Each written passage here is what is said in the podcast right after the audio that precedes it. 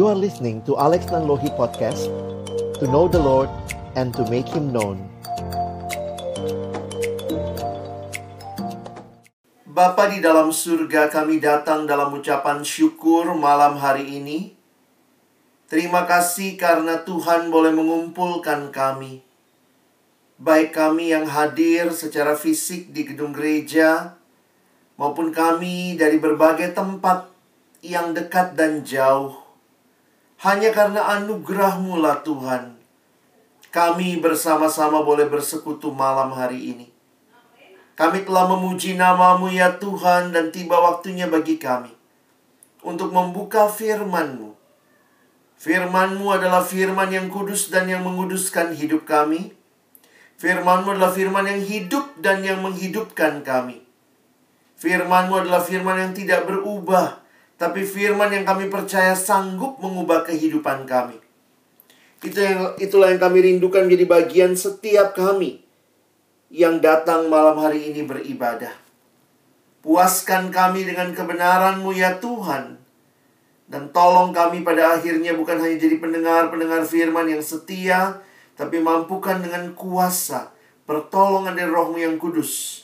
Kami dimampukan menjadi pelaku-pelaku firman-Mu di dalam kehidupan kami. Bersabdalah ya Tuhan, kami umatmu sedia mendengarnya di dalam satu nama yang kudus, nama yang berkuasa, nama Tuhan kami Yesus Kristus. Kami menyerahkan pemberitaan firman-Mu. Amin.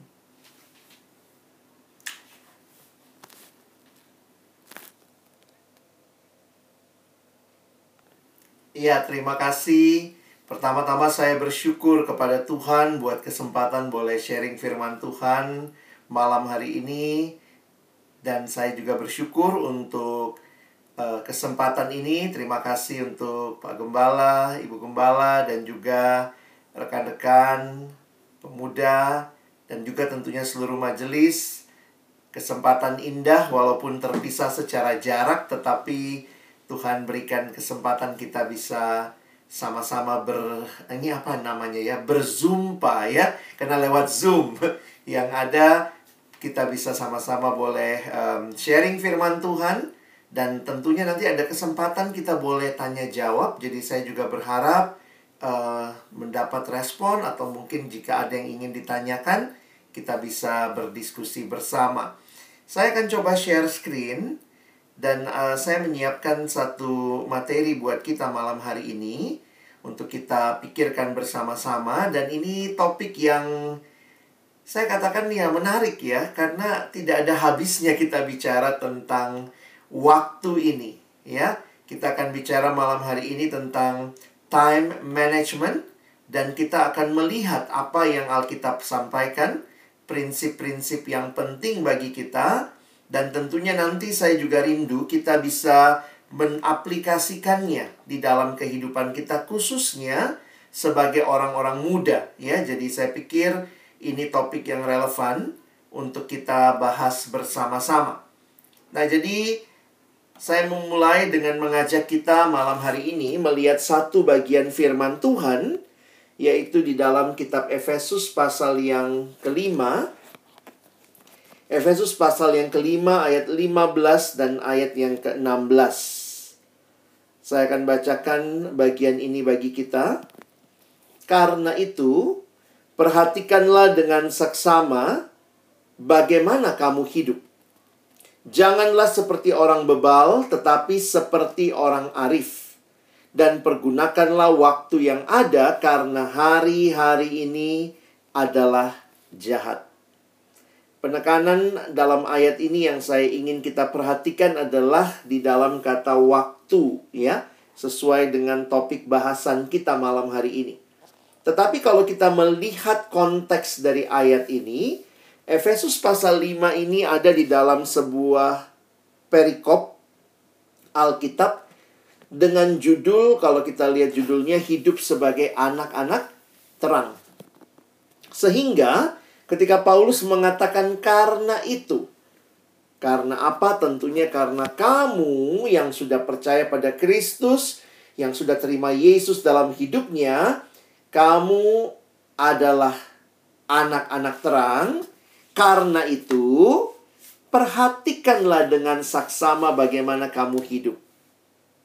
Dan ketika bicara memperhatikan dengan seksama bagaimana hidup, Paulus mengkaitkan dengan penggunaan waktu. Wah, ini jadi menarik. Anak terang harus bisa menggunakan waktunya, bukan seperti orang bebal, tetapi seperti orang arif. Wah, ini kalau kita coba pikir-pikir, kadang-kadang orang mikirnya kalau dia anak Tuhan, oh, cuman terkait dengan hidup kudus. Ya, tentu itu benar. Hidup sebagai terang, tidak nyontek kalau dia siswa di sekolah, bagaimana dia hidup dengan baik, hormat sama orang tua, bisa jadi anak yang jadi teladan. Tapi sadarkah kita, hidup sebagai anak terang juga terkait dengan penggunaan waktu.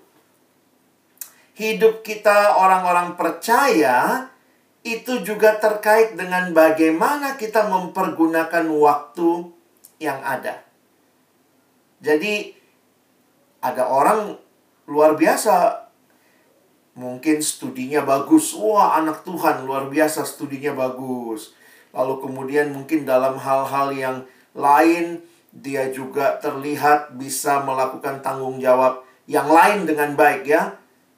Tetapi ketika bicara waktu, wah, bisa gagal di situ. Jadi ada orang yang hebat, kelihatannya prestasi studinya bagus, anak Tuhan, pelayanan, tetapi dia STH, dijuluki. Saya dulu punya teman begitu ya. Dia sejak SMA kami juluki STH. Apa itu? Selalu terlambat hadir. Jadi, kalau kita bicara hidup Kristiani, ini bukan hanya berkaitan dengan kerohanian belaka, hidup yang berintegritas, tetapi juga dalam hal mempergunakan waktu. Nah, jadi mari kita coba pikirkan kenapa sih waktu ini begitu penting? Waktu adalah aset paling berharga dalam hidup manusia. Memang kalau kita pikir-pikir ini dibandingkan dengan yang lain, ada pepatah yang mengatakan atau kalimat-kalimat bijaksana bilangnya begini. Uang bisa dikejar. Prestasi bisa diburu. Jabatan bisa diraih. Namun, waktu tidak demikian. Waktu terus berputar, dan jika kita tidak memanfaatkannya dengan baik, tahu-tahu kita akan kaget gitu ya. Ternyata waktu kita sudah habis.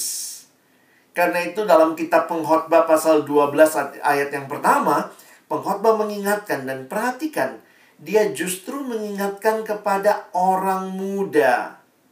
Wah, orang muda yang rasanya waktunya masih panjang. Waktunya masih lama hidupnya. Sehingga pengkhotbah ingatkan, Ingatlah penciptamu pada masa mudamu, sebelum tiba hari-hari malang di dalamnya kamu katakan tidak ada sukacita. Itulah masa menjadi tua. Jadi kalau kita perhatikan ini jadi menarik untuk kita sama-sama menyikapi waktu ini dengan baik. Nah, mari kita lihat bagaimana Alkitab bicara tentang waktu. Nah, menarik sekali di dalam Alkitab minimal ada tiga kata, ada tiga kata yang digunakan untuk menyatakan waktu. Ya, atau memang paling tidak sering kali diterjemahkan waktu. Yang pertama adalah kronos. Kronos itu adalah waktu secara umum. Ya, waktu secara umum dari kata kronos inilah kita dapat istilah kronologi. Jadi misalnya ya kronologi dari saya lahir sampai saya mati, nah itu sebuah kronologi ya. Indonesia merdeka tahun berapa? 1945. Nah, sampai hari ini yaitu ya uh, itu kronologi ya, waktu secara umum. Sekarang tahun 2021. Jadi kronos waktu hidup kita secara umum. Nah, ada istilah kedua yaitu yang disebut dengan kairos. Nah, sebenarnya kairos lebih tepat diterjemahkan kesempatan. Karena kalau bicara kairos, ini bicara tentang waktu secara khusus. Kesempatan itu sesuatu yang tidak terulang. Ya. Nanti kita coba lihat sama-sama ya bahwa ini kita bicara tentang kairos. Kairos itu waktu yang tidak terulang, waktu yang spesifik, yang khusus. Dan satu lagi adalah ion. Ion ini artinya kekekalan. Jadi di dalam Alkitab, waktu yang kekal, ion, waktu yang umum kronos, waktu yang khusus kairos. Nah, itu kira-kira bisa digambarkan seperti ini ya. Coba teman-teman lihat semua. Ya, ion itu waktu yang kekal. Nah, lalu ini kronosnya. Ya, mulai di satu titik terus bergerak maju kan waktu itu terus sedang maju ya.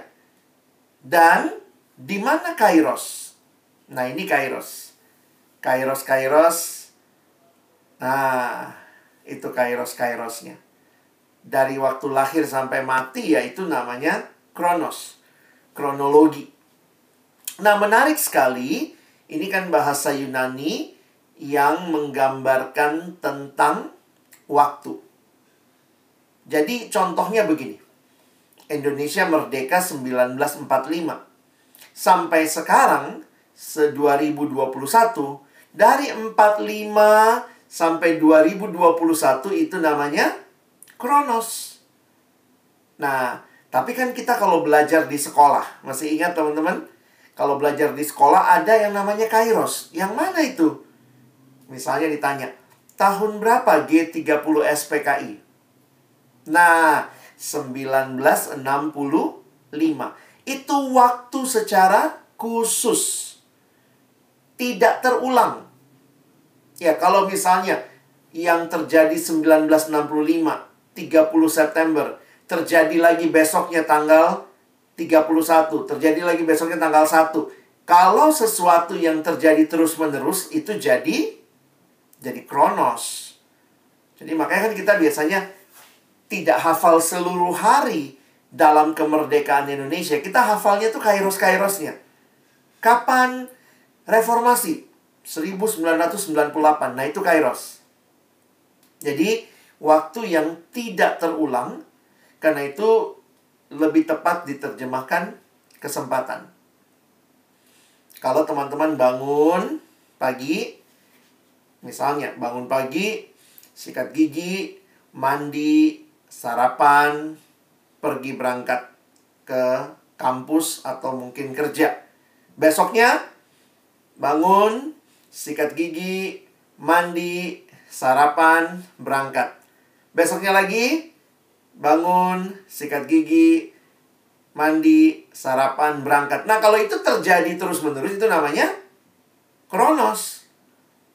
Tapi misalnya ini bangun, pagi, sikat gigi, eh sikat giginya ketelen. nah, itu kairos. Maksudnya gini, sesuatu yang terjadi tidak terulang. Kalau besok kamu telan sikat gigi lagi, lusa kamu telan sikat gigi lagi, itu lama-lama jadi kronos. Nah, ini untuk membedakan saja bahwa yang namanya kairos itu sesuatu yang kesempatan dan tidak terulang. Nah, apa yang menarik untuk kita perhatikan ketika tadi kita baca ayat Efesus pasal 5 kata waktu di situ itu di dalam terjemahan Alkitab bahasa Yunani, bahasa asli Perjanjian Baru pergunakanlah waktu yang ada itu dipakai kata aslinya bukan kronos tapi kairos. Jadi makanya lebih tepat ayat ini diterjemahkan dan pergunakanlah kesempatan yang ada. Makanya Alkitab berbahasa Inggris yang disebut NIV New International Version menerjemahkannya making the most of every opportunity. Ayo rebut setiap kesempatan yang ada. Nah, teman-teman sekalian, orang Yunani itu banyak dewanya. Dan dewa-dewa itu mereka buat dalam gambaran-gambaran yang kira-kira bisa mengingatkan mereka terhadap apa yang disimbolkan oleh dewa itu. Dewa-dewi ya. Makanya kalau kita lihat orang Yunani banyak banget. Cinta ada dewa dewinya. Lalu kemudian nanti uh, alam, api, hujan, badai semua ada dewa-dewinya. Nah, menarik sekali orang Yunani menggambarkan dewa Kairos. Jadi Kairos juga dibikin dewanya ya. Dewa kesempatan. Teman-teman nanti googling gampang tuh. Begitu kalian googling Kairos muncul tuh. Dewa Kairos digambarkan adalah seorang laki-laki karena dewa ya. Dan dia jalannya cepat sekali. Kenapa cepat sekali? Karena di kakinya ada sayap. Nah, ini mau menggambarkan jadi orang-orang Yunani ngajarin anaknya dia bilang lihat tuh dewa Kairos kalau dia jalan cepat sekali sehingga kalau kita mau ngejar dia hampir pasti ketinggalan. Karena di kakinya ada sayap. Menariknya kalaupun mungkin kita bisa kejar dia kan kalau kita kejar berarti kita di belakang dia ya. Kalau sudah dekat sama dewa Kairos terus kita mau tarik rambutnya supaya bisa menangkap dia. Nah, ini mohon maaf ya, dewa Kairos itu digambarkan sebagai laki-laki yang botak. Dan uniknya teman-teman, botaknya itu cuma di belakang. cuma di belakang botaknya, di depan ada jambulnya. Jadi nanti kalian googling, lihat dewa Kairos, kalian akan mungkin kalau lihat, wah kayak Sri Mulat gitu ya.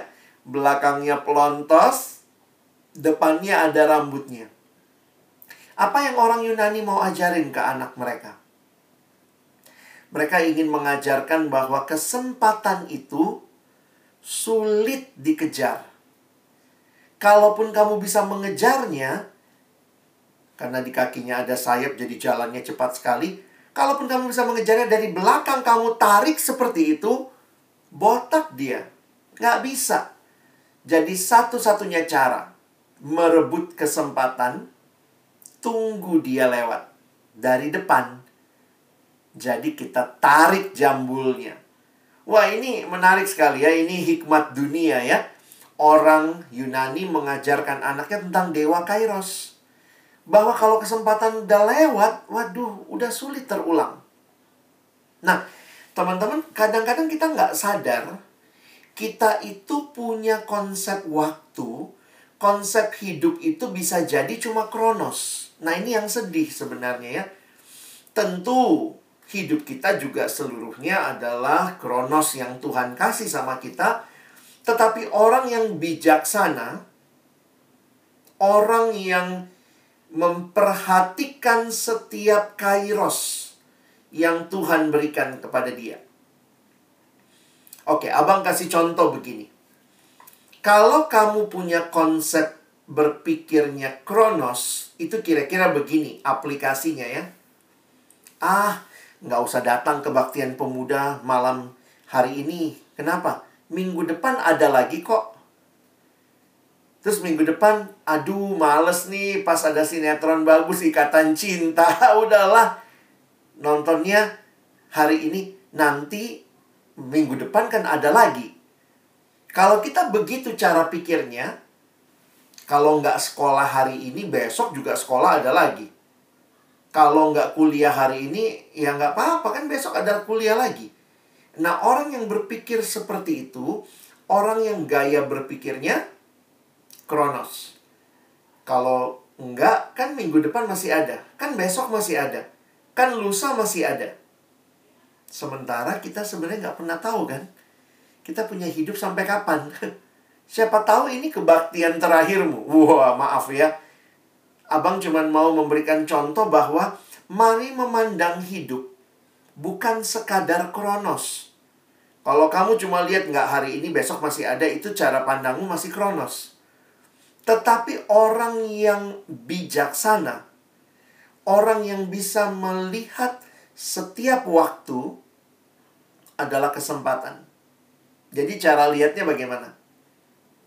Hari ini kronos terjadi tetapi bisa ikut kebaktian ini ini kairos.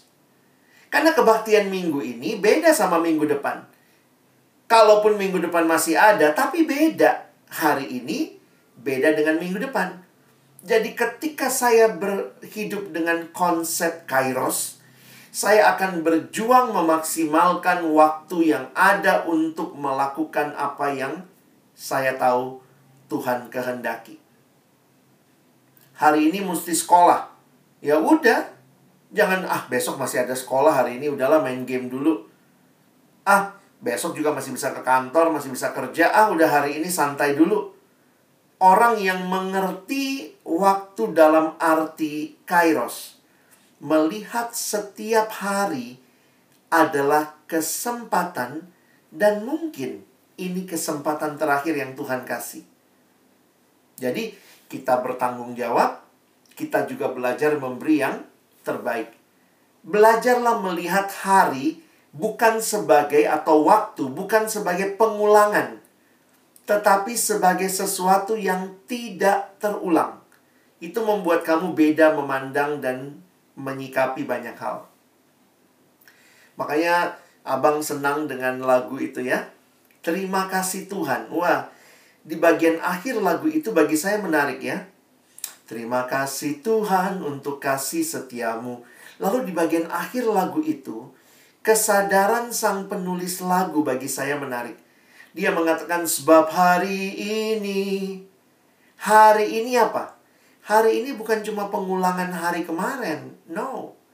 Hari ini Tuhan yang adakan. Syukur bagimu. Orang yang bisa melihat setiap hari kamu bisa bangun praise the Lord, terima kasih Tuhan. Hari ini Tuhan yang adakan bagi saya. Tuhan kasih saya kesempatan hidup sehari lagi. Mungkin kita harus seirama ya dengan lagu menghitung hari. Di Alkitab sebenarnya nggak banyak tentang ulang tahun. Yang ada tuh ulang hari. Tetapi ketika hari itu terulang, pemazmur berkata, berikanlah kami hati yang bijaksana. Supaya setiap hari itu, saya bisa lihat ini bukan pengulangan belaka Nah, saya harap konsep Alkitabnya ini jelas buat kita ya. Abang harap cara berpikir kita bukan menjadi orang yang melihat hidup sebagai sebuah pengulangan belaka kronos, tetapi sebagai kairos dan kesempatan yang kita harus maksimalkan. Jadi kalau orang bilang, ini kan filosofi dunia, betulkah time is money? Saya pikir kita mesti ber, ber, bergumul lebih dalam apakah memang time is money ya. Nah, coba kita hitung-hitungan ini ya. Ada ada yang coba bikin hitung-hitungan kasar, mencoba memberikan kesadaran apa sih waktu itu ya. Coba teman-teman bayangkan, ini mungkin ada yang sudah lewat umurnya, ada yang belum bahkan ya. Tapi coba abang kasih clue-nya begini. Coba bayangkan teman-teman berusia 24 tahun. Jadi bayangkan pada waktu kamu ulang tahun 24 tahun.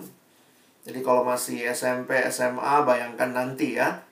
Masih kuliah tingkat-tingkat awal belum 24 kan. Nanti lulus kuliah tuh. Yang sudah kerja, nah coba lihat. Bayangkan waktu kamu usia 24. Sadarkah teman-teman, pada waktu usia 24 tahun, kalau kita hitung-hitungan waktu, kalau satu hari kamu tidur 8 jam, berarti pada usia 24 tahun kamu sudah tidur 8 tahun. 8 tahun kurang 24 kurang 8 tahun berarti meleknya cuma 16 tahun ya. Lalu, kalau selama umur 24 tahun, setiap hari kamu makan satu jam, maka mencapai umur 24 tahun kamu sudah makan satu tahun. Tadi 16 kurang 1, tinggal 15. Mandi satu jam, satu tahun, kurang lagi. Nonton dua jam, itu jadi dua tahun. Sisiran setengah jam, itu setengah tahun. Teman-teman, Gimana kita melihat waktu ini ya? Kadang-kadang saya pikir waktu saya sudah sampai di usia 24. Saya mah udah lewat ya, udah udah lewat. Tapi waktu sampai di usia 24, hitung-hitungan ini membawa kesadaran buat kita. Kita ngapain aja sih? Kalau tidur 8 jam sama dengan 8 tahun, usia 24 kurang 8 tahun, 16 tahun. Hah? Berarti saya meleknya cuma 16 tahun. Belum nonton. Belum yang suka main game ya.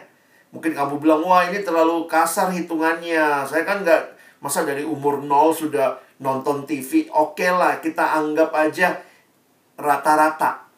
Ini memberi kesadaran buat kita betapa singkatnya waktu. Karena itu saya nggak setuju kalau dibilang time is money. Time is not money. Time is life. Kenapa?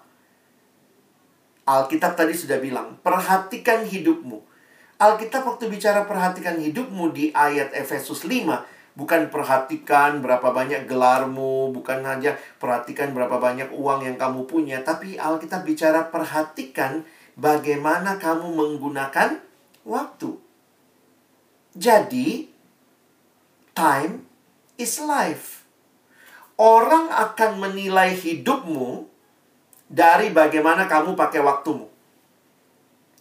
Kalau kamu tiap hari mabok, hari ini mabok, besok mabok, lusa mabok, akhirnya orang melihat kamu adalah pemabuk.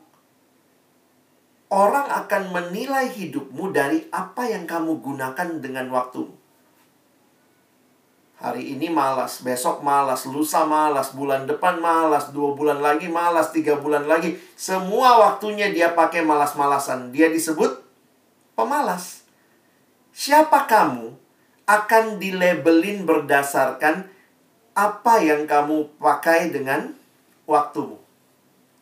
Jadi di sini kita bisa paham ya kalau nanti baca ayat yang ke-17 Efesus 5 tadi dikaitkan dengan apa? Usahakanlah supaya kamu mengerti kehendak Tuhan. Pergunakanlah waktu yang ada karena hari-hari ini adalah jahat. Dan usahakanlah kamu mengerti kehendak Tuhan. Jadi saya makin sadar ya teman-teman bahwa mengatur waktu itu sesuatu yang menjadi ciri yang penting dalam hidup Kristiani kita. Karena bagaimana kamu pakai waktumu tergantung kamu ngertinya ini sesuatu yang Tuhan kasih, Tuhan sedang berikan atau ini sesuatu yang cuma ah besok masih ada lagi, itu sangat-sangat tergantung bagaimana engkau meresponi kesempatan yang Tuhan berikan kepadamu. Nah, jadi kalau hari ini kita bicara time management, kadang-kadang saya lihat agak sulit juga ya. Sebenarnya time management itu nggak terlalu tepat istilahnya. Kenapa? Kalau kita bicara waktu, uniknya gini dalam hal kekayaan, kalau kita mau komplain sama Tuhan, bisa juga ya, ya, walaupun bukan sesuatu yang dianjurkan ya, karena Tuhan sudah memberikan berdasarkan kemampuan. Dalam hal kekayaan, tidak semua orang kekayaannya sama. Ada lagi yang bilang dalam hal kecantikan, kegantengan itu beda-beda juga, Bang. Iya juga sih. Tapi dalam hal waktu, kita dapat yang sama dalam hal kekayaan beda. Ada yang kaya, ada yang lebih kurang kaya. Dalam hal kecantikan, kegantengan, beda-beda. Dalam hal kepintaran juga beda. Ada yang daya serapnya luar biasa. Tapi dalam waktu, menarik ya. Mau kamu tua atau muda, waktunya satu hari 24 jam. Nggak lebih, nggak kurang. Ada yang di sini dapat lebih? Saya bang, dapat 27 jam sehari. No. Jadi, kalau bicara harta, ya oke okay lah kita bicara manajemen harta. Karena itu beda-beda. Kalau kita bicara waktu, kadang-kadang saya jadi berpikir, apa yang mau di-manage, kan kita dapatnya sama. Yang harus kita manage bukan waktunya, tetapi sebenarnya hidup kita. Makanya saya setuju dengan kalimat ini, time management is actually life management. Karena mau kamu tua, muda, miskin, kaya, besar, kecil, berpendidikan tinggi, rendah, semua dapat 24 jam. Sama, nggak ada yang lebih, nggak ada yang kurang. Karena itu belajar atur hidupmu. Di dalam waktu yang memang sudah paten segitu. Jadi nggak ada yang orang waktu dia ngatur waktunya tiba-tiba langsung waktunya jadi 27 jam. Nggak ada tuh. Ya, agak beda sama investasi uang ya. Kita mungkin oh kita apa ini? Kita bikin beli produk investasi, kita mungkin ya, reksadana, kita mungkin deposito, kita mungkin invest uh, pasar saham sekarang. Itu uang dari 5 misalnya uh, kayak talenta ya, 5 talenta bisa jadi 10. Waktu kamu nggak bisa bikin dia berlipat, dia tetap 24 jam. Makanya saya akan saya makin sadar ini masalah hidup saya yang harus saya atur. Karena waktunya itu tetap. Nah, karena itu teman-teman, salah satu faktor yang menentukan keberhasilan mewujudkan hidup yang bermakna dan berhasil adalah melakukan manajemen diri sendiri. Ayo kita manage diri kita. Ayo kita atur hidup kita. Ya. Nah, ini hal-hal yang mungkin lebih praktis Manajemen diri adalah belajar menemukan apa yang menjadi kepedulian, apa yang menginspirasi dan hargai, serta apa yang menantang. Jadi, kalau kita tahu diri kita, kita tahu apa yang mau kita capai, apa yang mau kita ke kita kejar, maka nanti kita akan bermain dengan waktu yang 24 jam itu. Manajemen diri adalah proses memaksimalkan pemanfaatan waktu dan talenta sehingga setiap orang dapat mencapai tujuan-tujuan yang bermanfaat berdasarkan sistem nilai hidup yang baik dan yang benar. Dan mari kita atur semuanya. Ingat, di pusat hidup kita tetap harus Tuhan dimuliakan.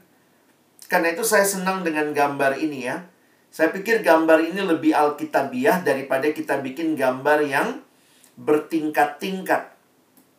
Contoh, ya.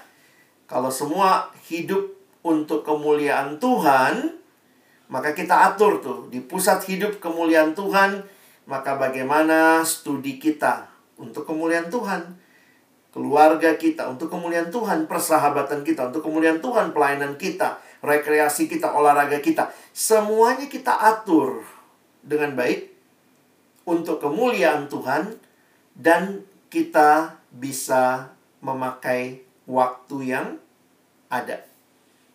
Nah, ini seimbangnya di sini. Jangan sibuk studi.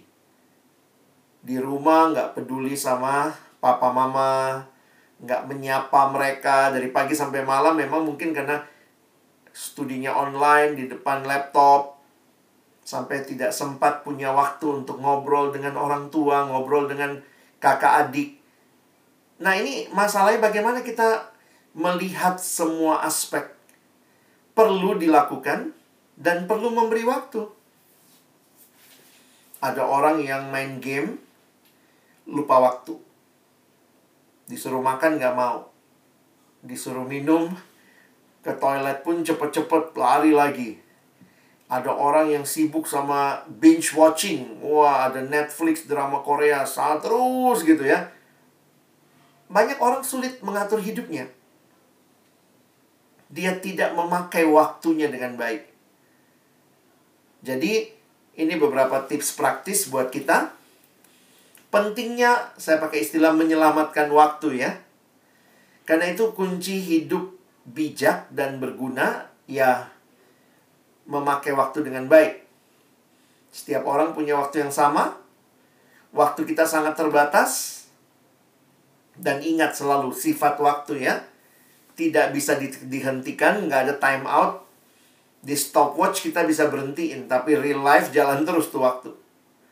Tidak bisa disimpan dan tidak bisa molor. Makanya tolong yang suka terlambat bertobat, ya. Saya sejak mengerti konsep ini berjuang ya, tidak terlambat. Kalau orang bilang, wah dia on time. Kalau saya selalu bisa jangan on time. Before time. Karena kalau on time itu persis jamnya. Misalnya mulai jam 5. Pas jam 5.00 dia datang itu on time. Ya, tapi saya pikir uh, kita mau lebih awal. Karena bisa persiapan. Kita bisa juga siapin diri gitu ya. Waktu akan jalan terus. Karena itu harus digunakan dengan optimal. Nah, sebagai penutup bagian praktis, bagaimana hidup secara bertanggung jawab dalam penggunaan waktu? Ya, tadi sebenarnya saya bilang ya, kelolalah hidupmu.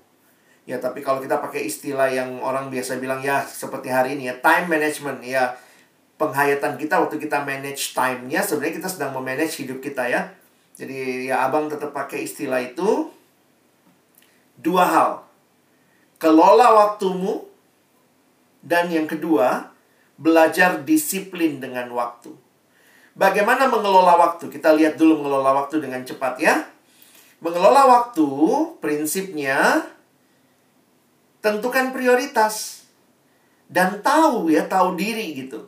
Saya seorang mahasiswa, maka tugas utama saya bukan nonton Netflix berseri-seri tidak salah nonton Netflix, tidak salah nonton film, tidak salah main game, apalagi Tuhan juga menciptakan rekreasi kok. Tapi tahu prioritas kita apa? Itu yang harus jelas. Rencanakan waktu Anda. Pakai organizer. Atau kalau enggak bikin sekarang kan di HP-HP bikin reminder, ada to-do list.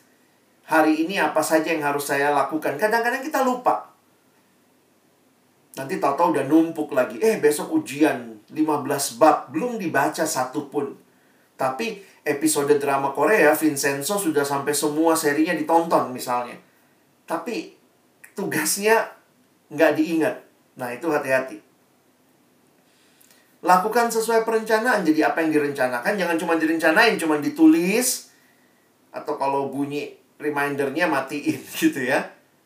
Dan mari belajar juga evaluasi. Kalau kalian terbiasa, kenapa ya aku kok selalu rasanya kurang waktu? Lucu juga ya. Kadang-kadang kita ini ngerasa waktu kita kurang. Atau di saat-saat pandemi begini, kebanyakan waktu. Ada juga tuh. Aduh, bete banget di rumah, udah gak tahu mau ngapain. Kenapa ya? Banyak banget waktu. Kenapa? Karena mungkin hal-hal yang kita harusnya lakukan, bisa kita manfaatkan dengan baik, tidak kita manfaatkan. Perhatikan ini, kuadran waktu. Kalau kalian melihat kuadran waktu ini, di sebelah kiri ada penting dan tidak penting. Lalu di sebelah kanan atas ada urgent, itu mendesak dan tidak mendesak. Kalau dia penting dan mendesak, itu kuadrannya krisis. Kalau orang yang hidup dalam krisis begini, ini orang yang suka menunda-nunda, itu biasanya awet muda. Masih muda udah awet, cepat mati maksudnya. Karena selalu apa-apa, aduh udah besok ya, aduh udah besok ya, jantungan terus. Jangan hidup, jangan besar kuadran satumu. Kalau kuadran satumu besar, kamu adalah orang yang tidak tahu kapasitasmu, kamu suka menunda-nunda. Besok ujian 17 bab baru belajar malamnya. Ah, itu penting dan urgent, krisis jadinya. Ada orang yang tidak penting, yang yang dia lakukan tidak penting, tapi urgent. Tidak penting tapi urgent. Nah, itu yang main game ya. Banyak interupsinya tuh ya. Wih, hari ini keluar nih. Uh, video ini nih atau drama ini ah nggak penting sih kalau kamu nggak nggak nonton itu sekarang juga nggak apa-apa kan tapi rasanya urgent, maksudnya aduh, mesti sekarang nih, teman-teman udah pada nonton, masa saya enggak gitu ya. Jadi itu orang-orang yang interupsi. Mau belajar, tahu-tahu diinterupsi sama drama di, di, yang ditinggalin belajarnya. Wah, itu hati-hati. Itu orang-orang yang hidup dengan interupsi. Jadi orang yang nggak punya pendirian. Tiba-tiba ada interupsi, dia ikutin. Ada yang penting dan tidak urgent. Nah, ini orang yang hidup dalam kuadran kedua, kuadran pencegahan. Jadi sebenarnya memang kuadran ini yang harus besar ya. Ada ujian dua minggu lagi, 17 bab. Oke, kita cicil. Jadi dia bisa tentukan prioritas. Kalau gitu sekarang nggak nonton dulu. Pagi-pagi bangun, udahlah. Jangan ngecek drama Korea download dulu. Saat teduh dulu misalnya. Itu orang-orang yang tahu prioritas. Dan yang lebih gila lagi ada yang terakhir. Tidak penting, tidak urgent. Waktu luang, itu mah pemalas ya. Nah jadi untuk masalah waktu, perbesar kuadran kedua. Penting, tapi tidak urgent. Oke? Belajar tentukan prioritas. Kalau kalian ngerti cara menentukan prioritas, selalu masukkan batu besar dulu. Kalau kamu mau masukkan batu besar, masukkan dulu batunya. Baru pasirnya belakangan. Jangan pasirnya dulu udah numpuk, kamu masukin batunya. Nggak begitu.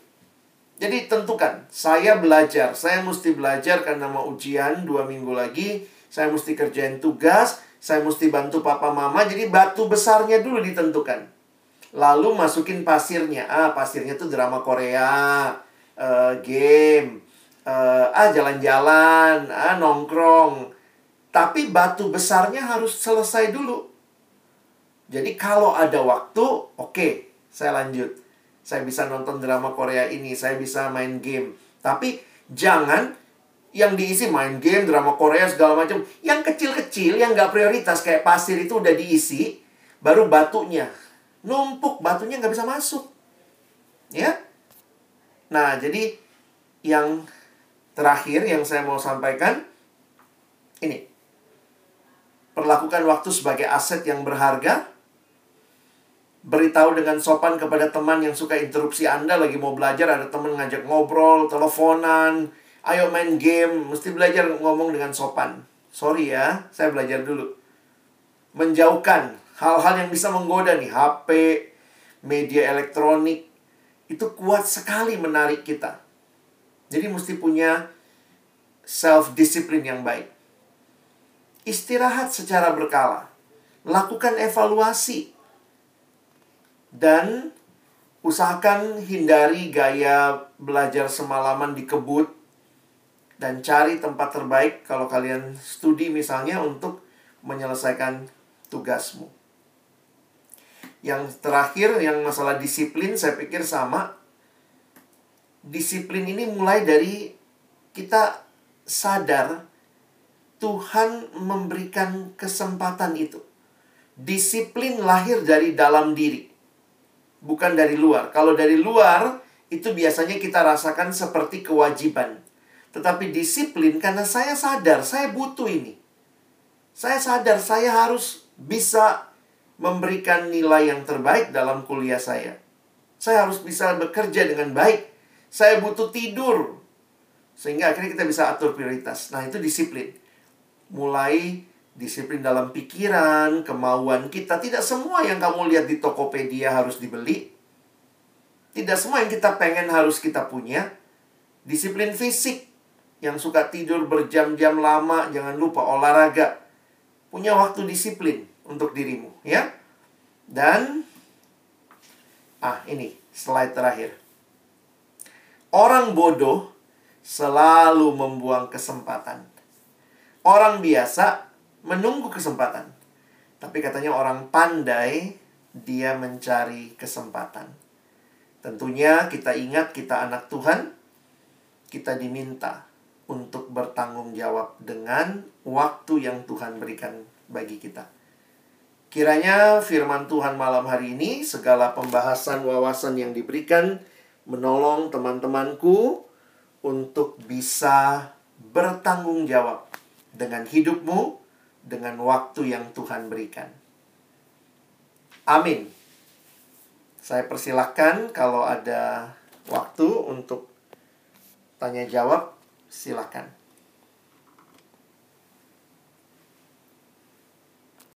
Ya, Ab itu udah mau berdiri. Dia silakan, Ab. Mari, Ab. Soalnya udah kayak gini kan. Oke, Bang. Uh, untuk memancing saja, Bang. Jadi ya. akan saya mulai ya, Bang ya. Ya, Eh, saya tertarik tertarik sekali dengan Efesus 5 ayat 16 ini Bang karena memang ketika saya naik CD inilah ayat CD Hmm. saya Bang Oke. dan pergunakanlah waktu yang ada karena hari-hari ini adalah jahat dan kalau kita lihat kondisi eh, kita lihat berita di televisi atau di media sosial memang kejahatan Hmm. sepertinya tidak ada hentinya gitu bang ya kemudian kalau tadi Bang- abang artikan juga di dalam eh, ayat Efesus 5 ayat 16 ini eh, dengan versi NIV eh, rebutlah kesempatan. Artinya kalau kita melihat perkembangan teknologi sekarang kita harus berebut kesempatan dengan dunia teknologi yang ada. Tapi kita juga tidak boleh terlena dengan teknologi yang ada yang justru membuat kita jatuh ke dalam dosa melalui teknologi yang ada itu. Betul. nah pertanyaan ini bang. Sesuai dengan firman Tuhan ini eh, bagaimana kita menyelaraskannya antara supaya kita tidak jatuh ke dalam eh, kejahatan itu tapi kita dapat merebut kesempatan yang ada gitu bang Hmm. Baik, ini terima kasih. Ini pertanyaan yang sangat bagus karena dikaitkan saya pikir dengan realita yang kita alami ya. Setiap generasi punya tantangannya sendiri. Tidak bisa kita sangkali setiap generasi punya tantangannya sendiri. Ada yang bilang mana di Alkitab di mana di Alkitab dilarang nonton drama Korea berjam-jam karena memang nggak ada Alkitab bicara drama Korea.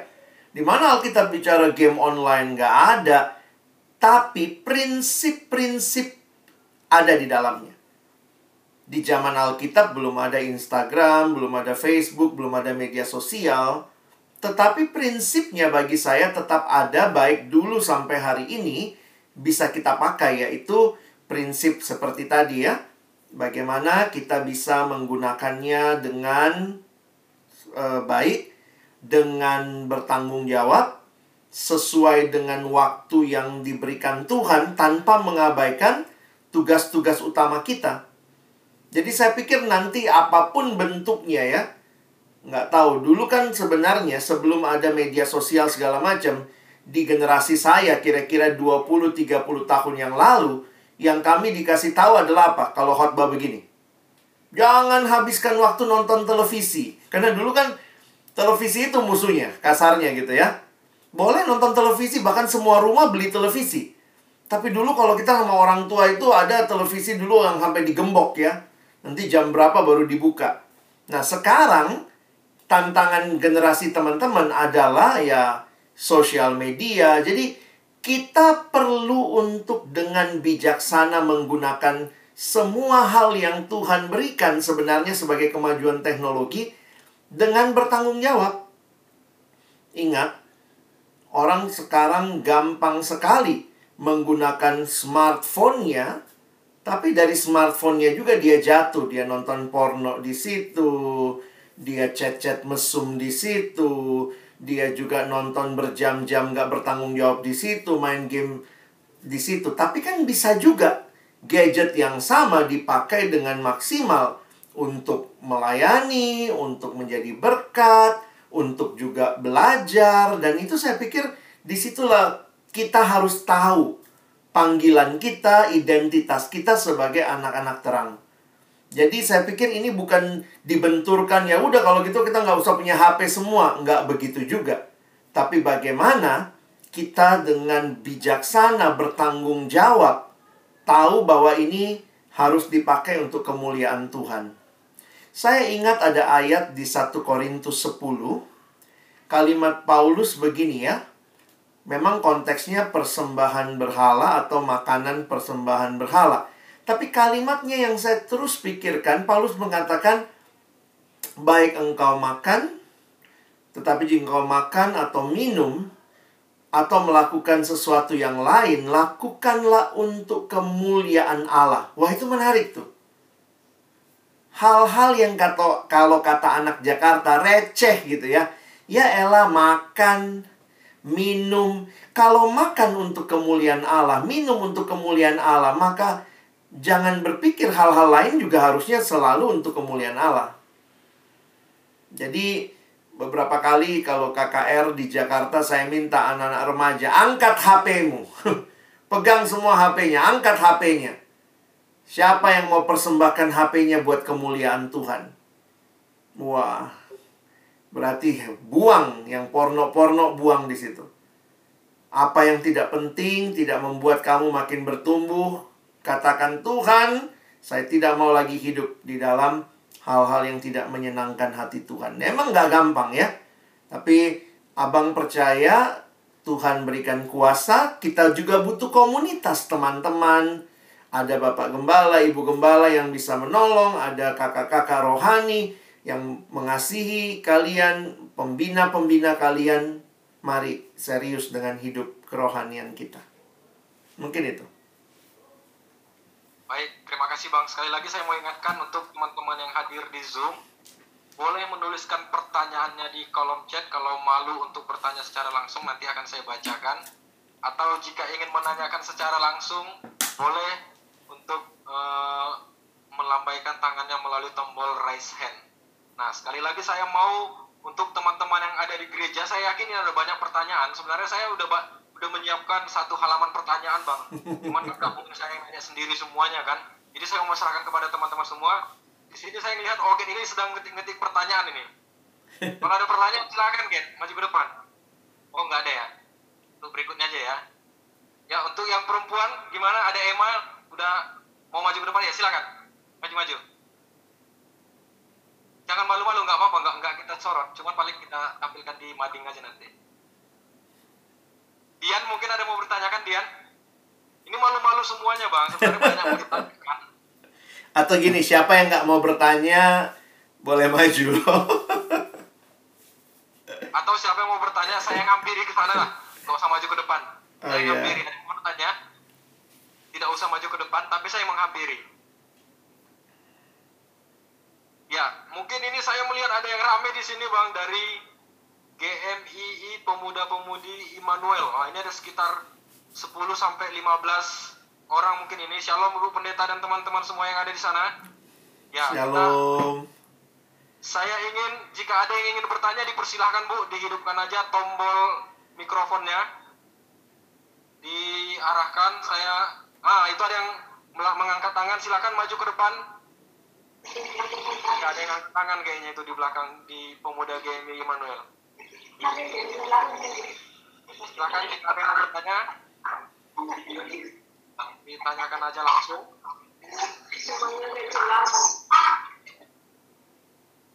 Ya, sebutkan namanya dulu ya yang bertanya ya.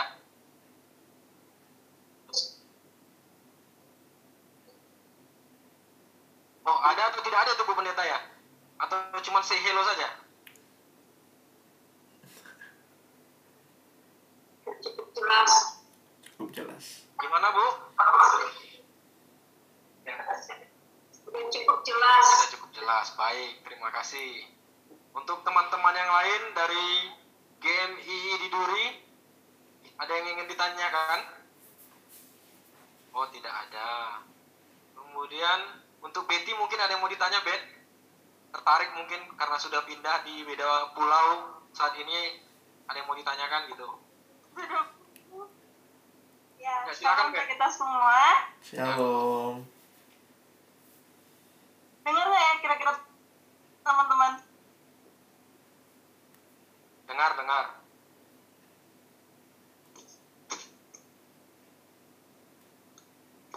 Iya, uh, tertarik untuk materi malam hari ini tentang manajemen waktu.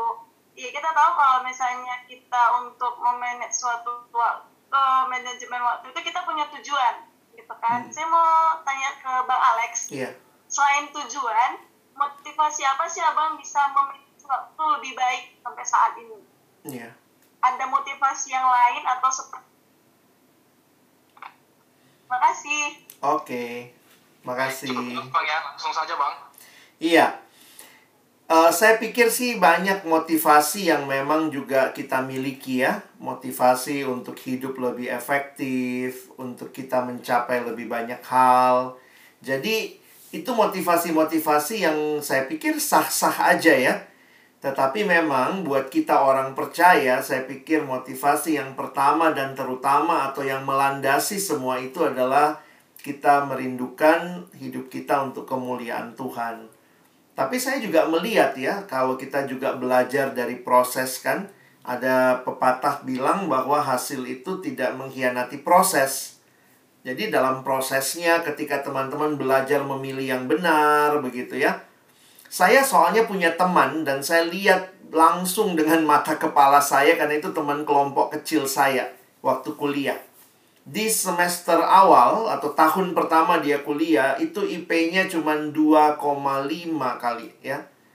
Tapi kemudian dia orang yang sangat uh, berjuang ya. Jadi waktu dia kenal Tuhan, uh, salah satu perubahan makanya saya lihat itu ya kalau anak Tuhan benar-benar mengerti memakai waktu, wah itu dia langsung atur hidupnya dia dulu masih ngerokok, dia berhenti merokok waktu dia kenal Tuhan, semester 1 dia berubah dan termasuk dia dulu suka nongkrong. Jadi akhirnya kemudian ya nongkrongnya dia menghabiskan waktu banyak, tidak punya waktu belajar. Nah, akhirnya dia mulai atur waktu. Jadi kami belajar di kelompok kecil sama-sama, dia atur waktu dengan baik ya, maksudnya dia atur hidupnya jadi dia tuh sangat wah saya saya kagum lah disiplin bangun pagi, disiplin untuk bisa tidurnya juga. Jadi tahu nih, kan biasanya kami kami gereja sama ya. Nah, kalau kami gereja sama untuk bangun besok pagi bisa baik ya malamnya mau ada bola atau ada apa ya dia disiplin dirinya gitu untuk membatasi sehingga jam berapa dia tidur. Dia tahu kemampuannya. Nah, jadi waktu saya tanya, apa sih motivasinya? Nah, memang dia bilang gini, uh, dia dari keluarga yang uh, yang terbatas ya, tapi dia tahu bahwa uh, dia tetap mau berprestasi. Wah, jadi teman-teman tahu setelah dia atur waktunya dengan baik, semester berikutnya IP-nya jadi 3,9. Jadi saya lihat itu dari motivasi yang didasari kepada dia kenal Yesus, dia tahu hidupnya milik Tuhan, dia mau persembahkan yang terbaik, dia punya keterbatasan dalam hidup, dia tidak boleh kuliah lama-lama karena orang tuanya terbatas, bapaknya sudah pensiun waktu itu, jadi dia berjuang tuh. Nah, jadi motivasi yang saya bilang apa pun motivasi yang lain selama itu masih dalam wadah yang baik, tapi dasar utamanya adalah pengenalan akan Tuhan membawa perubahan hidup. Nah, jadi saya pikir uh, teman-teman coba coba temukan juga ya motivasi-motivasi yang baik yang bisa menolong kamu untuk ya buat yang kerja mau meningkatkan kinerja di pekerjaan. Ya, ayo belajar beri waktu dengan baik. Yang lagi kuliah online mau bisa konsentrasi lebih bagus pagi-pagi kalau kuliah online atau belajar online Ya mungkin kamu nggak boleh nonton drama Korea sampai jam setengah lima pagi. Nggak bisa itu. Batasin. Ya tapi bang nanti dia maju terus ya. Maju terus ya udah kita mesti punya batas. Kalau kamu mau bisa konsentrasi. Jadi jangan salahkan Tuhan. Kenapa aku ngantuk? Kamu nggak nggak bisa atur dirimu. Main game sampai jam 6 terus jam 8 sekolah. Itu gimana itu ngaturnya? Jadi jangan mencobai Tuhan ya dengan ketidakdisiplinan kita. Thank you. Baik, terima kasih Bang. Sekali lagi saya mau ingatkan teman-teman yang hadir di Zoom, jika ada yang ingin ditanyakan boleh langsung dibuka mikrofonnya atau jika malu-malu silakan mengetiknya di kolom chat. Nanti saya akan bacakan pertanyaannya. Nah, sekali lagi saya rasa sayang sekali kalau kita tidak bertanya nih kepada Bang Alex yang sudah jauh-jauh kita undang dari Jakarta. Ya, Pak Dede, silakan Dede, maju. Enggak, sampai kabelnya. Uh, perkenalkan nama saya Dedi. Saya masih pelajar SMA. Hmm. Yang mau saya tanyakan adalah ketika kita udah mengatur manajemen waktu kita dengan sedemikian rupa dan biasanya berjalan dengan lancar, hmm. namun karena beberapa alasan jadinya uh, lingkungan kita sekitaran kita tuh nggak mendukung untuk manajemen waktu kita ini berjalan dengan lancar. Jadi uh, saya mau bertanya apa yang harus kita lakukan hmm. atau apa yang kita lakukan untuk mengatasi hal tersebut. Terima kasih. Baik. Silakan bang. Langsung saja bang. Terima kasih Dedi. Pertanyaannya sangat relevan ya dalam konteks keseharian kita. Nah saya harus katakan memang begini orang yang mengatur waktu ada yang bilang cenderung kok jadi seperti kaku. Kayaknya jam segini makan, jam segini tidur, jam segini kesannya kaku. Sehingga juga biasanya kalau ada yang mengganggu jadwalnya, dia bisa tiba-tiba jadi orang yang marah kah atau yang seperti apa. Nah, saya harus ingatkan balance-nya di sini. Makanya yang menarik, saya lebih suka pakai uh, life management karena begini. Kalau kita sampai mengatur waktu, itu berarti kan kita punya kesadaran bahwa waktu itu penting. Nah, tetapi waktu kita mengatur waktu kita di dalam mengatur hidup kita ini, kita pun mesti sadar teman-teman ya, ingat, mesti sadar bahwa kita mesti memberi tempat kepada hal-hal yang tidak terduga. Jadi, mungkin yang saya maksud eh, saya bisa katakan tadi ya, itu hal-hal yang tidak terduga tadi mungkin yang dialami Dedi. Nah, cuma memang kalau itu tidak terduganya sering-sering, jadinya kan terduga juga. Misalnya hari ini, uh, kamu udah terduga nih, jam segini biasanya rumah rame. Mau belajar, susah. Besok jam segitu rame lagi. Jadi itu kan sudah terduga sebenarnya. Tapi yang tidak terduga itu tiba-tiba bapak sakit, mama sakit, Terus tolong dulu beli obat ke apotik. Jangan bilang, maaf, ini jam belajar saya. Dalam nama Yesus pergi kalian semua. Nggak bisa. Hal-hal seperti itu, kita mesti buka celah. Ingat, kita yang ngatur jadwal. Bukan jadwal yang ngatur kita. Nah, saya mungkin kalau saya boleh tanya nanti sama Dedi, apa sih yang menurutmu hal-hal yang tidak terduga itu? Kalau itu ternyata terulang-terulang, sering kali terulang, itu berarti sudah terduga. Kamu harus cari celahnya. Saya dulu sadar betul karena uh, rumah kami terbatas, saya tidur dengan uh, kakak saya waktu masih SD ya. Nah, saya waktu itu belajar juga. Kakak saya kalau belajar harus pakai radio sambil dengar musik. Nah, saya tipe yang kalau belajar mesti kayak kuburan, sunyi sepi. Jadi kalau ada suara, saya malah nggak bisa masuk pelajaran. Nah, tapi kami harus tinggal di tidur di satu kamar. Nah, gimana? Saya mesti ngakalin. Nah, ini yang maksudnya kita sedapat mungkin kalau itu masih terduga, kita bisa atur. Jadi akhirnya saya balik. Saya tidur dulu, baru bangun. Kalau kakak saya sampai malam dia belajarnya. Tapi saya biasanya tidur dulu malam, paginya saya bangun. Karena saya punya kebiasaan tenang. Jadi kita yang paling tahu. Jadi jangan, poin saya adalah begini, jangan sampai kita salahkan kondisi. Habis ini rumah saya kok nggak ada tempat tinggal buat saya, nggak ada kamar sendiri. Nah itu kan kalau seperti itu saya pikir ya nggak semua hal bisa kita atasi. Jadi coba perhatikan hal-hal yang kau katakan tidak terduga, Betulkah tidak terduga? Kalau memang tidak terduga, maka fleksibel lah. Jangan terlalu kaku. Tapi kalau itu terjadi berulang-ulang, berarti terduga, pelajari polanya, ambil jalan tengahnya. Kira-kira begitu. Baik. Pada yang perempuan ada yang ingin bertanya? Saya persilahkan. Soalnya kalau nggak bertanya ada daftar antrian pertanyaan ini. ada? Oke, masih belum bang. Saya masih pancing lagi bang. Ada mak ada pesan yang masuk bang ke saya, ada yang pertanyaannya seperti ini. Iya. Dari Jonathan Theofanus. Bagaimana menentukan skala prioritas dalam memaksimalkan waktu antara hmm. pelayanan dan studi? Hmm. sekolah, bang. Jelas bang ya? Iya. Menentukan skala prioritasnya. Oke, silakan bang. Nah ini sebenarnya uh, ada pelatihan khusus lah ya, tapi mungkin yang saya harus katakan tadi ya, saya tidak terlalu setuju pola prioritas yang berurutan tangga. Karena bagi saya, pola tangga itu sebenarnya kurang pas dengan realita Alkitab. Jadi misalnya gini, uh, Tuhan nomor satu, keluarga nomor dua, studiku nomor tiga. Nah, itu dalam realita hidup nggak begitu polanya.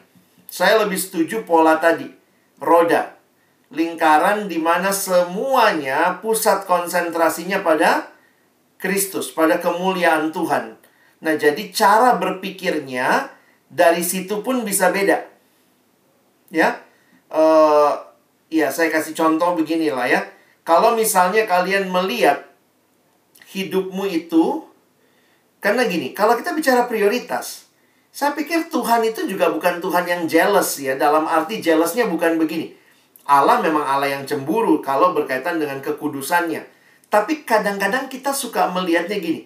Kalau kita taruh ini nomor satu, padahal harusnya Tuhan di situ. Nanti Tuhan cemburu. Kalau studi kita kita jadi nomor satu, nanti kemudian Tuhan Tuhan membuat studi kita jadi turun rankingnya supaya kita menempatkan dia nomor satu. Bukan begitu cara melihatnya.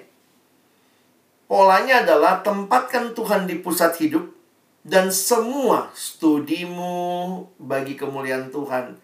Uh, jadi prioritasnya, nah ini sebenarnya dalam dalam teori prioritas, prioritas kita orang Kristen cuma satu, memuliakan Tuhan.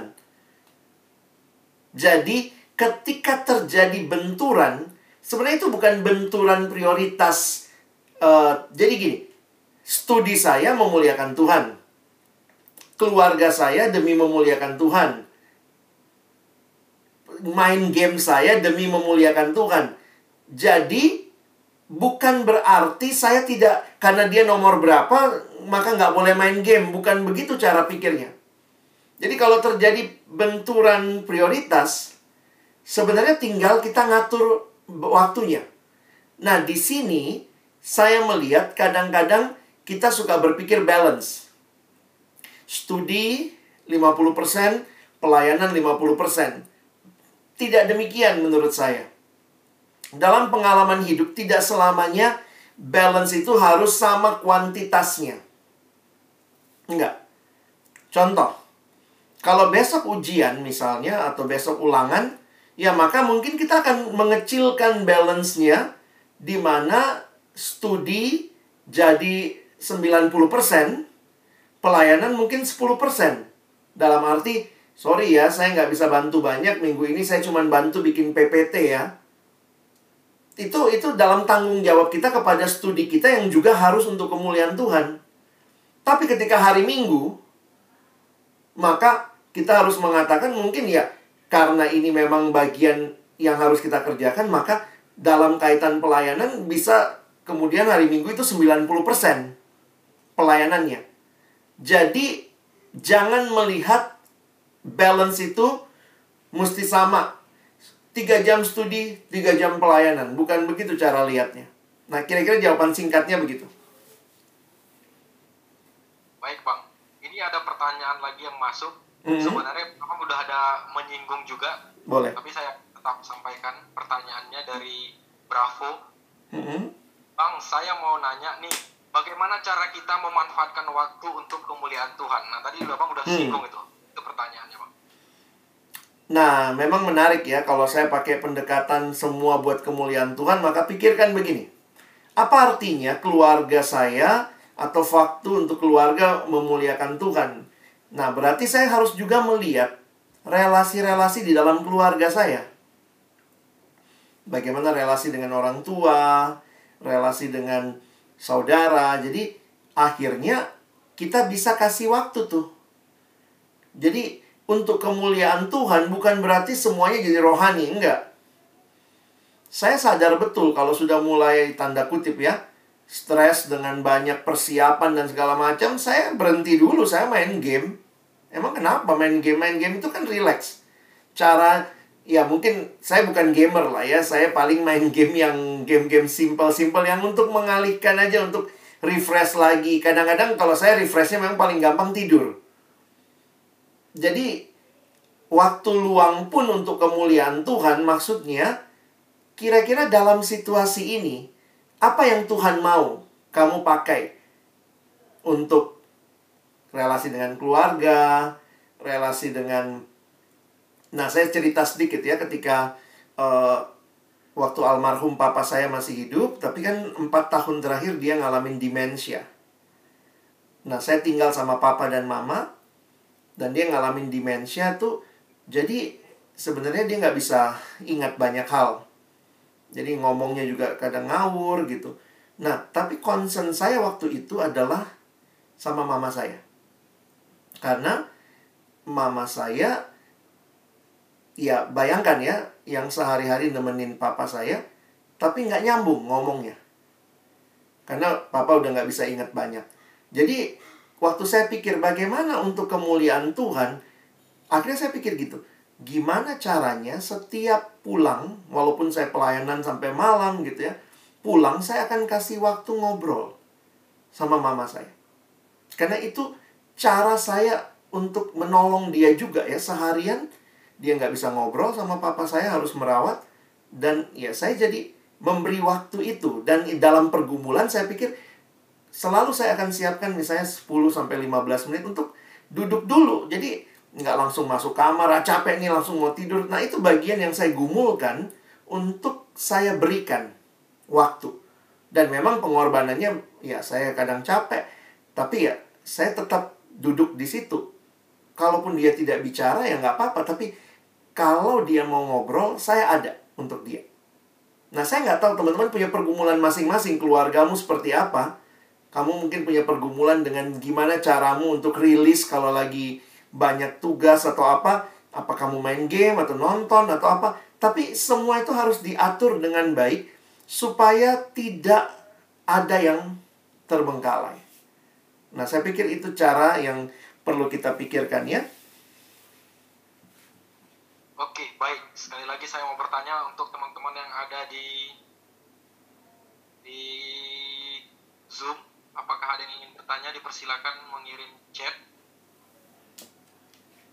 Atau dari teman-teman yang ada di gereja masih ada yang ingin bertanya? Tidak ada ya. Dari Immanuel, apakah ada yang ingin bertanya? Yang lagi? Ada di chat. Ya, di chat saya ada, pertanya ada pertanyaan, Pak. Sebentar, maksudnya saya, sebelum saya masuk ke chat, saya ingin tanyakan lagi. Oh, oke. Ini dari Immanuel soalnya. Yang Oke, di chat. kalau ada saya akan bacakan yang ada di kolom chat. Shalom, kami dari Pemuda GMI Immanuel ingin bertanya, bisa atau tidak kita mengimbangi waktu jasmani dengan rohani? Dan tolong jelaskan bagaimana agar kita bisa mengimbangi waktu tersebut. Terima Hmm. kasih. Antara jasmani dan rohani, Pak. Silakan, Pak. Manusia diciptakan Tuhan bukan hanya punya jasmani, tapi ada rohaninya. Ada roh. Dan manusia bukan hanya roh saja, tapi juga ada jasmaninya. Jadi saya pikir keseimbangannya tetap penting di situ. Jadi, ya seperti yang Abang bilang tadi ya, kapan mesti tidur karena itu kebutuhan jasmani, tidurlah. Kapan mesti makan, makanlah. Jadi makanya kalau ada anak-anak yang karena main game lupa makan, termasuk maaf ya, karena sibuk kerja lupa makan, karena sibuk belajar lupa makan, nggak apa istilahnya tidak teratur makannya bagi saya kamu mengabaikan tanggung jawab yang Tuhan berikan untuk menjaga kita punya fisik, jasmani dan rohani. Jadi termasuk coba berikan waktu ya setiap hari waktu cukup untuk istirahat. Menurut teori waktu, 24 jam itu dibagi tiga. Dibagi tiga. 8 jam tidur atau istirahat. Nggak selamanya mesti tidur ya. Karena juga ada orang yang nggak bisa sampai 8 jam ya. Tapi teorinya 8 jam istirahat, 8 jam kerja. Makanya lihat, di mana-mana kerja itu 8 jam. Coba abang kakak yang sudah kerja juga, begitu kamu lewat 8 jam lembur namanya ya.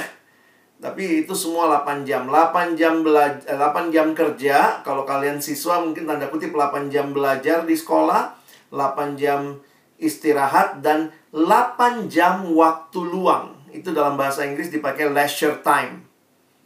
Nah, jadi realitanya adalah pakai juga tuh 8 jam yang bukan kerja dan bukan tidur. Itu ngapain? Ya itu bisa kita isi. Nonton, ngobrol.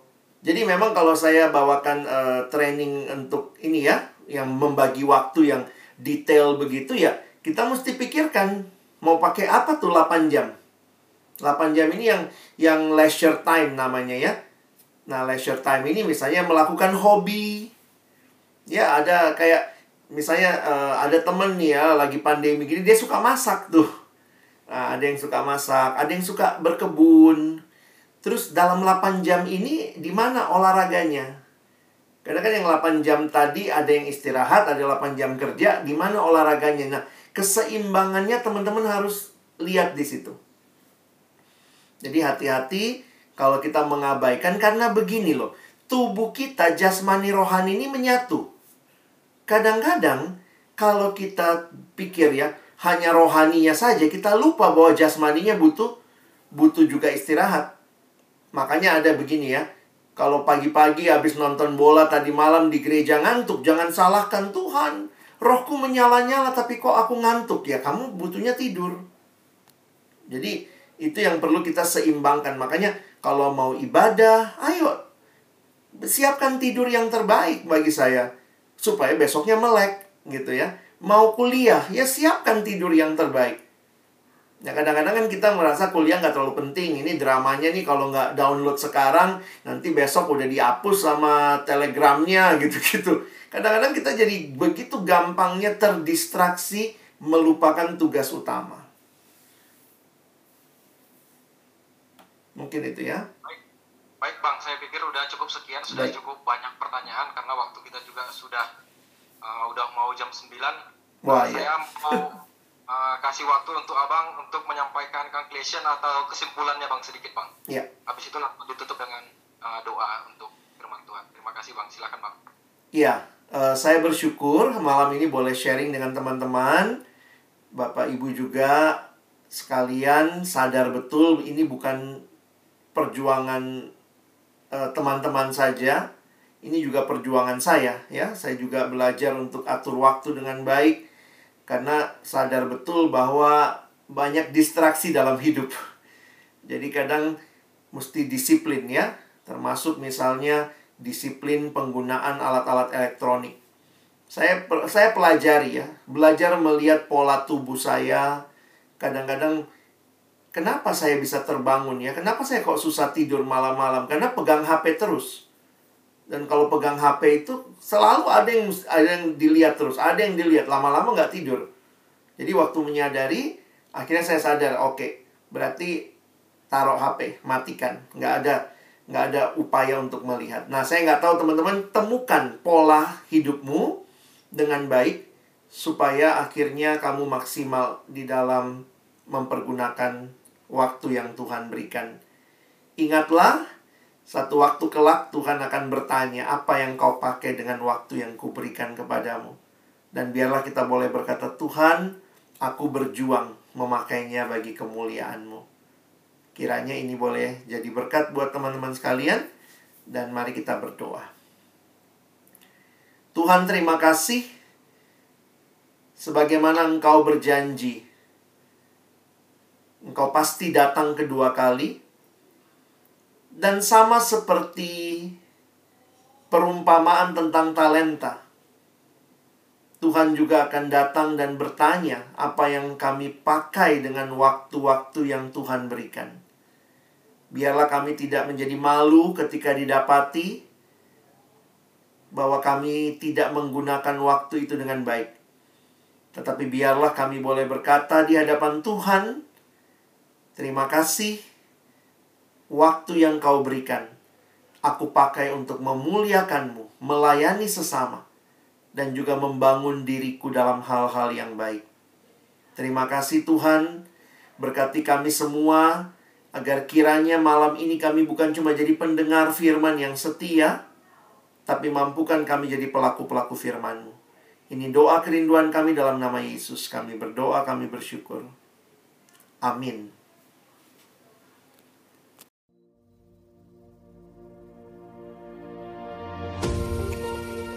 You are listening to Alex Nanlohi Podcast To know the Lord and to make Him known